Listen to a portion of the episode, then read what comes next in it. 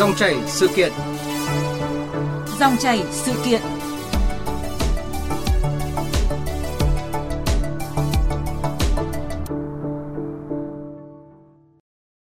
Thưa quý vị và các bạn, hôm nay ngày 20 tháng 11, tròn 41 năm Ngày Nhà giáo Việt Nam.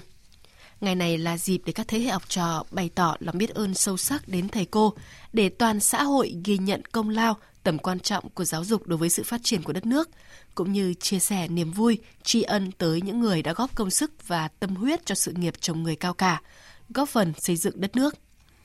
Vâng thưa quý vị, dẫu còn những khó khăn, nhưng nghề giáo luôn là nghề cao quý. Chính vì vậy mà đa số giáo viên gắn bó với nghề, tìm thấy được giá trị của nghề nghiệp, trách nhiệm đóng góp cho sự nghiệp chồng người của đất nước. Những năm qua, để các thầy cô yên tâm giảng dạy, Đảng, Nhà nước cũng có nhiều chính sách nâng cao đời sống của giáo viên. Trong đó, Nghị quyết 29 của Ban chấp hành Trung ương Đảng về đổi mới căn bản toàn diện giáo dục đào tạo cũng nêu rằng tiến tới phấn đấu ngành giáo dục, giáo viên sẽ được hưởng mức lương cao nhất trong bảng lương của các viên chức trong khối sự nghiệp công lập. Và từ tháng 7 vừa rồi, mức lương cơ sở mới được áp dụng. Theo đó, chính sách tiền lương giáo viên cũng có những thay đổi đáng kể. Nhưng thay đổi đó có đồng nghĩa với việc giúp giáo viên sống được bằng lương hay không thì vẫn còn phụ thuộc vào nhiều yếu tố. Dòng chảy sự kiện hôm nay ngày 20 tháng 11, Ngày Nhà giáo Việt Nam, chúng tôi bàn câu chuyện đang nhận được sự quan tâm của các giáo viên trong cả nước đó là làm sao để giáo viên sống được bằng nghề. Cùng bàn luận về nội dung này là nhà giáo ưu tú tiến sĩ Nguyễn Thành Sơn, nguyên Phó vụ trưởng vụ giáo dục, Ban khoa giáo Trung ương, nguyên Tổng hiệu trưởng hệ thống giáo dục Vinschool, nguyên hiệu trưởng Hà Nội Academy. Và bây giờ xin mời biên tập viên Đình Trung trao đổi cùng vị khách mời. Vâng, à, trước hết xin được cảm ơn nhà giáo ưu tú tiến sĩ Nguyễn Thanh Sơn đã tham gia chương trình hôm nay ạ. Vâng, xin chào uh, các biên tập viên và chào quý thính giả đang nghe đài.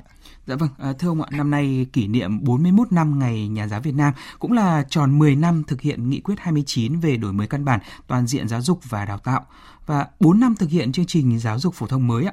À, ông thấy thời gian qua thì ngành giáo dục đã có những cái nỗ lực ra sao về mức lương cũng như là đời sống của giáo viên ạ? Vâng, à, trước hết thì một điều rất là, là đáng hoan nghênh và chúng tôi rất phấn khởi đó là cái xu thế của xã hội, à, đảng và nhà nước, nhân dân Ờ, ngày một quan tâm đến ngành giáo dục hơn, cả về tinh thần và vật chất, điều đấy là cũng động viên chúng tôi rất nhiều. Ờ, tuy nhiên ờ, để mà đảm bảo cuộc sống cho giáo viên thì không chỉ cần những sự quan tâm một cách chung chung ấy, mà còn phải có những cái rất cụ thể. Đó là đặc biệt là cái mức thu nhập đồng lương của người giáo viên. Thì hiện nay tôi được biết là điều rất phấn khởi, đó là cái nghị quyết 29 của trung ương cũng như là các đồng chí lãnh đạo, đặc biệt là lãnh đạo bộ nội vụ đã từng nói rằng là quan tâm xếp cái bậc lương giáo viên là cao nhất trong cái số các ngạch công chức điều này động viên chúng tôi rất nhiều nhưng thực tế thì đồng lương hiện nay mà người giáo viên thu nhập được à, tổng thu nhập một tháng vẫn đang còn là rất xa với nhu cầu cuộc sống ở mức tối thiểu. Vâng. Vì thế cho nên có câu chuyện mà chỉ trong vòng có hơn một năm mà đã có tới 16.000 giáo viên bỏ việc mà cái nguyên nhân chủ yếu việc bỏ việc đó là vì cái đồng lương quá thấp thôi. Người ta không sống được bằng nghề. Đấy, thì tôi nghĩ rằng là à, Đảng và nhà nước bên cạnh những quan tâm ấy cần phải có những quan tâm hơn nữa. À, đặc biệt là phải đi đến cái đích cuối cùng là cái tổng thu nhập một tháng của người giáo viên được là bao nhiêu thì họ mới có thể yên tâm với nghề được. Dạ vâng. À, cùng với những cái đánh giá và ghi nhận uh, đóng góp thì vẫn còn đó những cái chăn trở của đội ngũ nhà giáo. Uh, tháng 8 vừa qua thì lần đầu tiên người đứng đầu ngành giáo dục đối thoại với đội ngũ giáo viên trên cả nước và trong đó thì uh, hơn 6.000 câu hỏi giáo viên gửi tới Bộ trưởng Bộ Giáo dục và Đào tạo. Câu hỏi làm sao để giáo viên sống bằng tiền lương được đặt ra nhiều nhất. Thời giờ làm việc của giáo viên mầm non không giới hạn, mặc dù có quy định 40 giờ trên tuần, nhưng thực tế giáo viên mầm non làm việc gần như gấp đôi nhưng với mức ưu đãi 35% theo nghề như hiện nay rất thấp so với các công sức các cô bỏ ra. Do đó, kính mong Bộ trưởng tiếp tục quan tâm, tham mưu chính phủ sớm tăng mức phụ cấp ưu đãi cho giáo viên mầm non lên 70%, giúp các cô an tâm công tác cũng xin kính đề nghị Bộ trưởng. À, từ tháng 7 thì uh, lương cơ bản tăng thêm 20,8% và giáo viên thì cũng nhận được các khoản phụ cấp. À, từ thực tế thì ông thấy là giáo viên đã sống được bằng nghề hay là vẫn còn nhiều tâm tư rồi chăn trở thậm chí là phải làm thêm dạy thêm để trang trải cuộc sống ạ? Vâng. À, thực ra với đồng lương cơ bản mà tăng thêm được 20,8% là một điều cũng có cái động viên chúng tôi rất lớn. Dạ. Chúng tôi rất là cảm ơn Đảng, Chính phủ và Nhà nước. À, tuy nhiên với góc độ của một nhà giáo thì tôi thấy là cái đồng lương tổng thu nhập hiện nay người giáo viên vẫn rất còn rất xa với cái nhu cầu cuộc sống ở mức tối thiểu. Dạ. Người ta chưa sống được bằng chính đồng lương của mình. À, tôi vẫn nghĩ rằng đây là điều mà chăn trở cho tất cả những người trong ngành chúng tôi. Vâng. À, trước khi tiếp tục trao đổi thì mời tiến sĩ Nguyễn Thanh Sơn cùng quý vị thính giả nghe một số ý kiến. Đa số các giáo viên vẫn có muốn một cái hướng làm thêm ngoài. Các em muốn thêm một công việc ngoài nữa để kiếm thêm thu nhập. Giáo viên mới ra trường thì mức lương thực sự là thảm họa bởi vì đôi khi các bạn để than là lương chỉ có 2 đến 3 triệu mà các bạn phải làm rất là nhiều việc. Với một cái mức lương như thế thì chắc chắn là các bạn sẽ phải tìm kiếm những cái công việc làm thêm.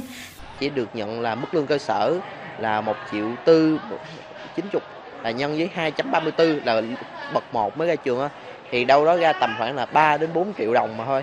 Nếu mà dựa vào cái đồng lương của một người giáo viên thì mức sống ở khu vực thành phố là Hồ Chí Minh là không đủ. Cho nên đòi hỏi người giáo viên là phải đi làm thêm những cái công việc khác nữa. Vâng, à, muốn sự nghiệp ừ, trồng người bền vững thì trước hết là người gắn bó với nghề trồng người phải được quan tâm về chế độ, chính sách để họ có thể yên tâm công tác và công hiến. Nhận rõ vấn đề này thì à, Nghị quyết Trung ương 2 khóa 8 ban hành năm 1998 thì cũng đã đề ra chủ trương là lương giáo viên được xếp cao nhất trong hệ thống thang bậc lương hành chính sự nghiệp. Nhưng mà suốt 25 năm qua thì theo ông vì sao chủ trương nhân văn này chưa đi vào cuộc sống ạ? Ngay trong nghị quyết trung ương 2 thì tôi cho rằng trung ương đảng rất quan tâm đến ngành giáo dục. Ừ. Đấy. và đã đưa ra cái ý tưởng tức là lương giáo viên được xếp bậc cao nhất trong hệ thống bảng lương hành chính sự nghiệp. Thì tôi cho đó là một cái điều động viên chúng tôi. Nhưng câu chuyện là 25 năm qua là cái cái chủ trương này nó vẫn chưa đi vào trong cuộc sống. Đồng lương của giáo viên hiện nay nói tóm lại để thu nhập trong một tháng thì vẫn là thấp nhất trong xã hội và các thầy cô giáo nhất là giáo viên bậc tiểu học và mầm non là không thể sống được bằng lương. Đấy, vâng. có một bộ phận hiện nay người ta đang cố bám với ngành được là người ta có cái dạy thêm, Đấy. học thêm. Đấy, dạy thêm học thêm này thì tôi không nói đến dạy thêm học thêm tiêu cực mà tôi đang muốn nói đến là cái nhu cầu của xã hội. Ví dụ như là à, hai vợ chồng ở cái tuổi khoảng độ 30 35 có một cháu nhỏ khoảng độ 5 đến 10 tuổi thì các cháu đi học tiểu học hay mầm non các cháu khi về thì không có ai trông thì các các gia đình có cái nhu cầu là mình chưa đi về để cho con trông con được thì sẽ các cô các thầy sẽ phải trông thêm cho các cháu trong khoảng một vài tiếng ấy nữa ừ. thì là các gia đình người ta đóng góp thêm cái tiền trông thêm giờ ừ. thì nhiều thầy cô là cũng nhờ cái thu nhập này cái khoản thu nhập có thể ít ỏi này mà cũng cố để mà bám với nghề và lăn lộn với nghề Dạ vâng, các thầy cô cũng đang phải tìm mọi cách để có thể gia tăng thêm được cái thu nhập của mình đúng không ạ? À, để có thêm góc nhìn thì chúng tôi có cuộc trao đổi với chuyên gia văn hóa giáo dục thạc sĩ Nguyễn Quốc Vương. Thưa thạc sĩ Nguyễn Quốc Vương ạ, anh nhìn nhận như thế nào về thực tế mức lương giáo viên hiện nay? Nếu mà nhìn bảng lương giáo viên chẳng hạn thì người ta khó mà có thể tin được là nếu chỉ dựa vào lương giáo viên có thể sống được, nuôi được con cái đi học và đặc biệt là nơi đô thị nếu mà thuê nhà nữa thì có thể sống được. Lý do nữa mà dẫn đến là giáo viên à, không yên tâm với nghề. Đó là môi trường làm việc. Giáo viên làm việc trong một cái trạng thái luôn căng thẳng. Và người thầy ở trường phổ thông ấy là một người có ảnh hưởng toàn diện đến học sinh à, đặc biệt là về nhân cách về tâm hồn về thái độ về sự trưởng thành của con người. Cho nên ở trường phổ thông ấy nếu như người thầy không hạnh phúc người thầy không phải là một người được sống với những cái cảm xúc đầy đủ uh, chân thật của con người thì rất khó có thể trở thành nhà giáo dục để có thể gây ảnh hưởng tốt đến học sinh. Và do vậy ta sẽ thấy là đấy lý do tại sao là chỉ có những ngôi trường mà làm cho giáo viên nó cảm giác yên tâm hạnh phúc người thầy mới thể làm tốt công việc của mình được.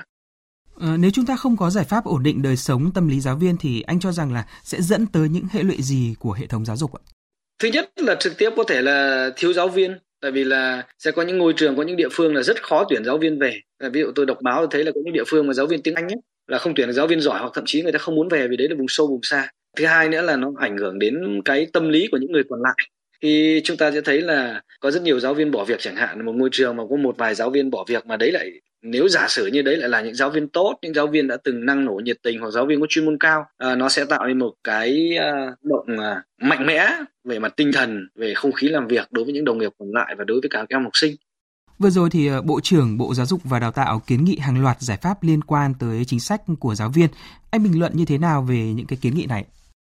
Tôi ờ, sẽ đồng ý với lại ờ, ờ, bộ trưởng về cái chuyện là phải tăng lương, tăng phụ cấp cho giáo viên. Tại vì cái này rất là quan trọng. Giáo viên mà không có lương đủ sống thì sẽ rất khó nói câu chuyện là có thể làm tốt điều này điều kia.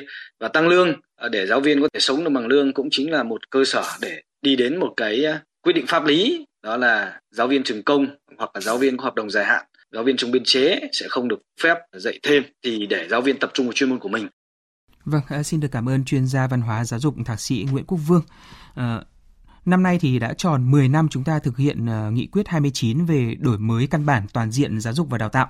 Phát triển đội ngũ nhà giáo và cán bộ quản lý đáp ứng yêu cầu đổi mới giáo dục đào tạo là một trong 9 nhiệm vụ giải pháp được ờ, nghị quyết 29 đề ra, cho thấy là vai trò quan trọng của đội ngũ nhà giáo trong quá trình đổi mới căn bản giáo dục đào tạo.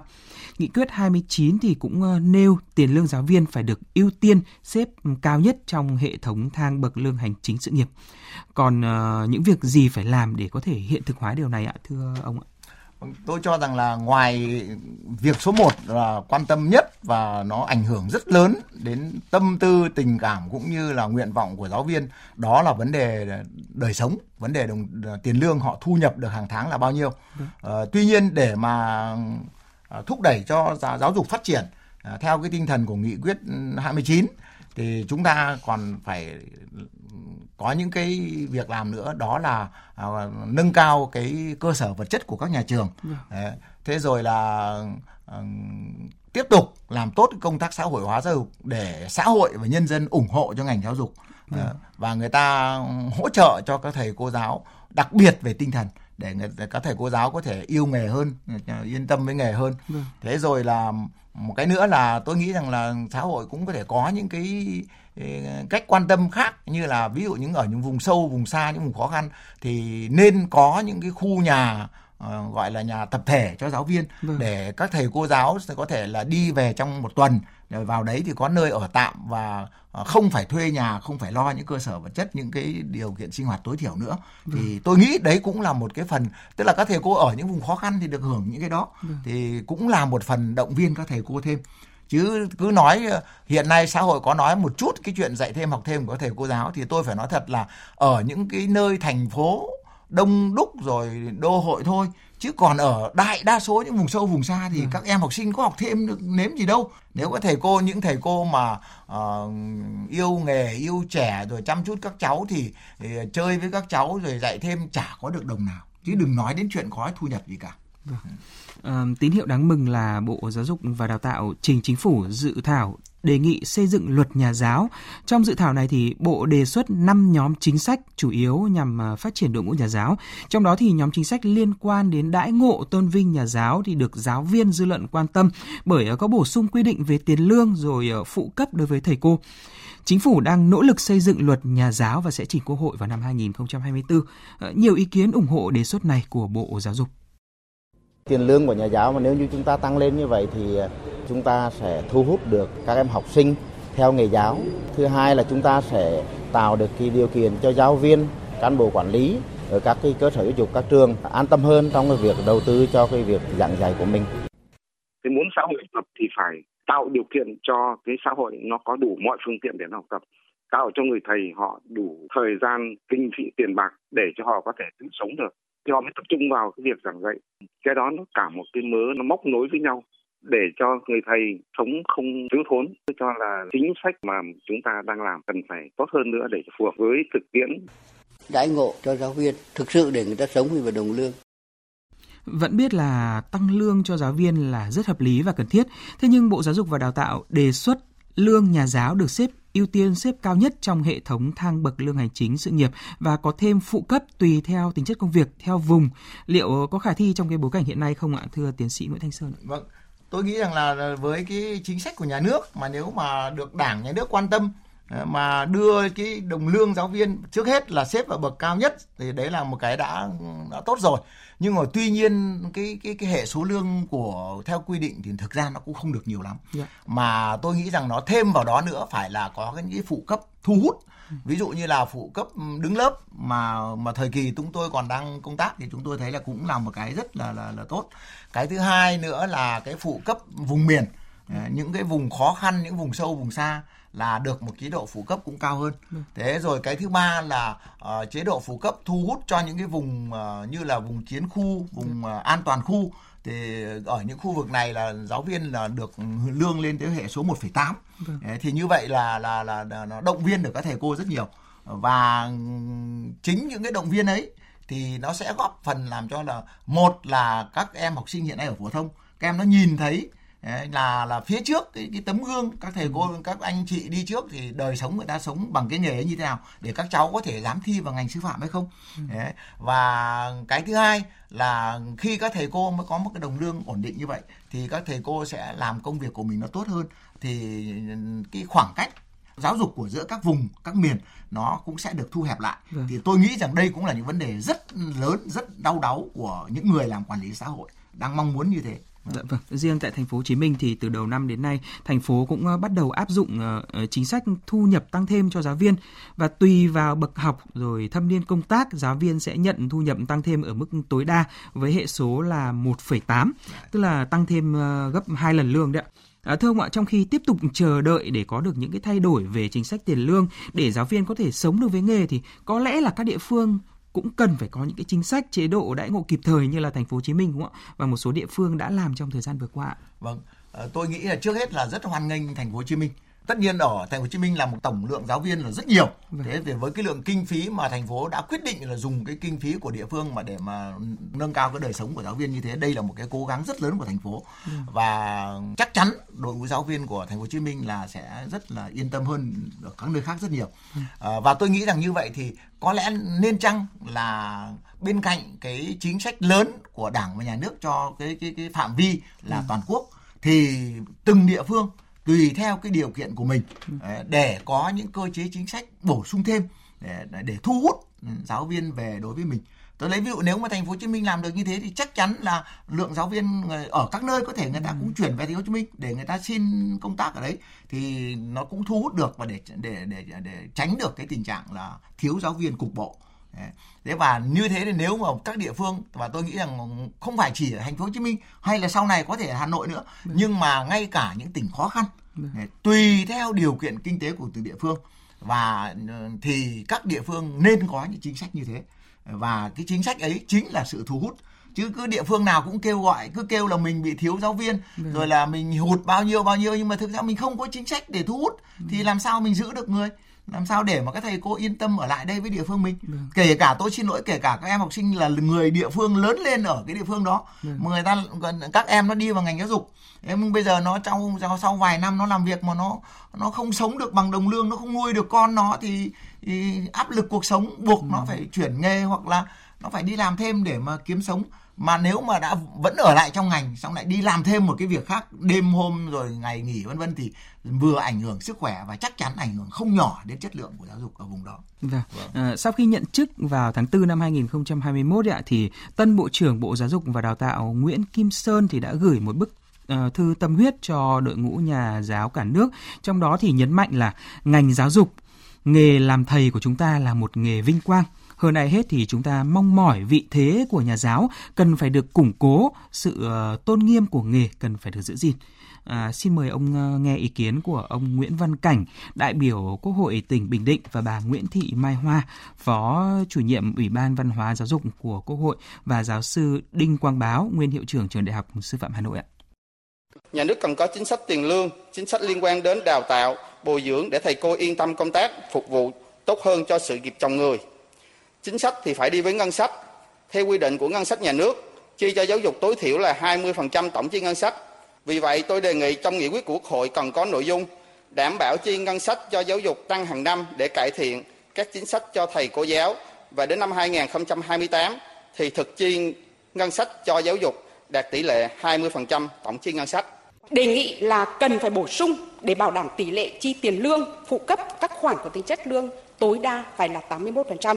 Như vậy, đối với các địa phương có tỷ lệ dân số thuộc vùng đặc biệt khó khăn và vùng khó khăn cao hơn mức bình quân chung của cả nước, thì chi thường xuyên cho hoạt động giảng dạy và học tập phải bảo đảm tỷ lệ tối thiểu là 20%. Trong cái căn bản để nó đụng hết tất cả những yếu tố khác tác động đến sự phát triển giáo dục đó là chính sách vĩ mô về những chế độ đầu tư cho giáo dục nhưng trong đó đặc biệt quan tâm đến đội ngũ giáo viên Vâng, à, thưa ông ạ, có lẽ là khi mà coi giáo dục là quốc sách hàng đầu thì việc đầu tiên là cần đảm bảo cho giáo viên sống được bằng nghề đúng không ạ? Vâng. Giáo viên là có thể nói là lực lượng nòng cốt, là cốt lõi của trong mỗi nhà trường và sự nghiệp giáo dục, chất lượng giáo dục đào tạo như thế nào người giáo viên có vai trò quyết định. Bởi vậy cho nên là nếu mà thầy cô giáo thôi thì năng lực chuyên môn nó có thể cao thấp nào đấy ừ. nhưng mà đời sống không sống được nó còn rất khó khăn thì không ai có thể mà đầu tư toàn bộ cho công việc của mình được ừ. và bảo là là yêu nghề mấy thì cũng phải lo cái cuộc sống trước mắt đã Đấy, cho nên tôi cho rằng có lẽ là để cái nghị quyết của quốc hội để nghị quyết của đảng và nhà nước đi vào cuộc sống thì việc đầu tiên ừ, tất cả các ngành các giới và nhân dân cũng như xã hội phải quan tâm đến đời sống người giáo viên bằng cách nào đấy người ta có một cái thu nhập chính đáng mà lại đủ để đảm bảo cuộc sống tối thiểu. Nó bằng cái mức sống trung bình của xã hội thôi chứ không đòi hỏi là phải ghê gớm gì cả. Nhưng mà rõ ràng chúng ta cũng rất mừng là gần đây cuộc sống của xã hội là mức sống nó tương đối cao. Ừ. thế mà thầy cô giáo lại cứ bảo là là quan trọng cứ bảo là quyết định này quyết định nọ nhưng mà đời sống lại không bằng cả những người ở mức trung bình. Thì làm sao để người ta yêu nghề mến trẻ được và người ta say sưa với công việc được vâng vâng. À, nếu tính từ mốc 2006 thì thời điểm uh, Bộ trưởng Nguyễn Thiện Nhân có lời hứa là nhà giáo sống được bằng lương. Đã 15 năm trôi qua với ờ, 4 thời Bộ trưởng Bộ Giáo dục và Đào tạo cùng một mục tiêu, cùng một lời hứa. Tại uh, phiên họp toàn thể của Ủy ban Văn hóa Giáo dục của Quốc hội được tổ chức vào tháng 10 năm 2022, uh, Bộ trưởng Bộ Giáo dục và Đào tạo Nguyễn Kim Sơn chỉ ra thực tế ngành giáo dục uh, nắm tất cả mọi thứ trừ hai thứ. Một là giáo viên, hai là tài chính. Vâng. Là người công tác nhiều năm trong ờ, ngành giáo dục ở những cái vị trí lãnh đạo khác nhau ạ. Ông có kiến nghị gì để góp phần thực hiện tốt hơn cái sự nghiệp đổi mới căn bản toàn diện giáo dục đào tạo nói chung và nhiệm vụ đào tạo nâng cao chất lượng đội ngũ nhà giáo nói riêng ạ? Ờ, tôi có nghe cái buổi ờ, chất vấn và phát biểu trực tiếp của Bộ trưởng Bộ Giáo dục Đào tạo Nguyễn Kim Sơn ở trong Quốc hội dạ. và tôi cũng thấy thật là thấm thía là khi mà Bộ trưởng nói rằng là ngành giáo dục đào tạo thì là nắm mọi thứ nhưng mà trừ hai thứ đó là con người và tài chính Đấy, thì tôi nghĩ rằng là uh, có lẽ là bộ trưởng với cương vị của mình và với cái vai trò của mình thì không dám nói kỹ hơn Đấy. nhưng mà tôi nghĩ rằng là thế thì ngành giáo dục còn làm được cái gì nữa Đấy. ít ra thì đây là hai thứ vô cùng quan trọng đối với bất cứ một ngành nào. Đó là con người và tài chính. Thế thì đến con người ngành giáo dục cũng không được nắm. Rồi tài chính cũng không được nắm thì ngành giáo dục không thể nào phát triển được. Tôi nghĩ rằng ở một mức nào độ nào đó thì có lẽ nhà nước cũng phải nghĩ đến cái tháo gỡ này.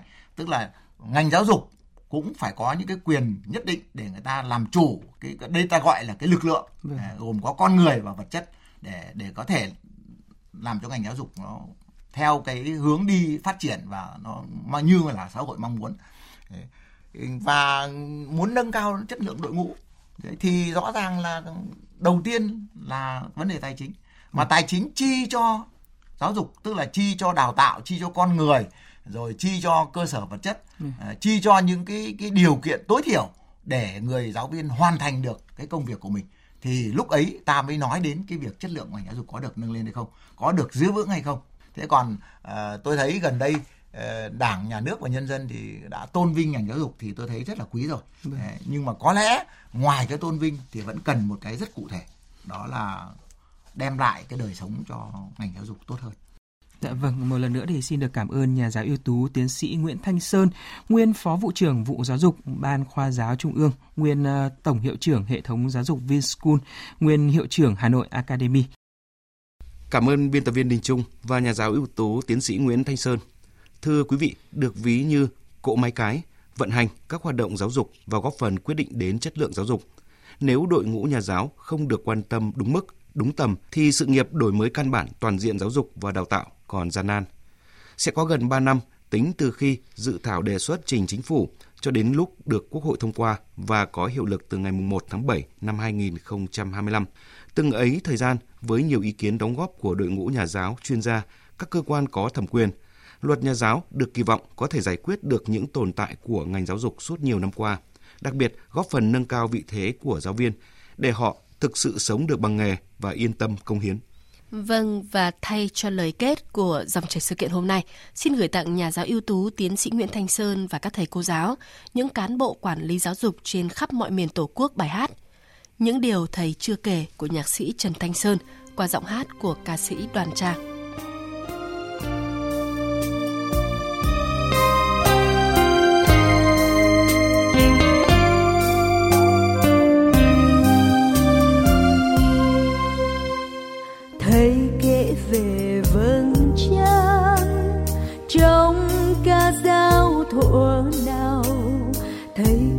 về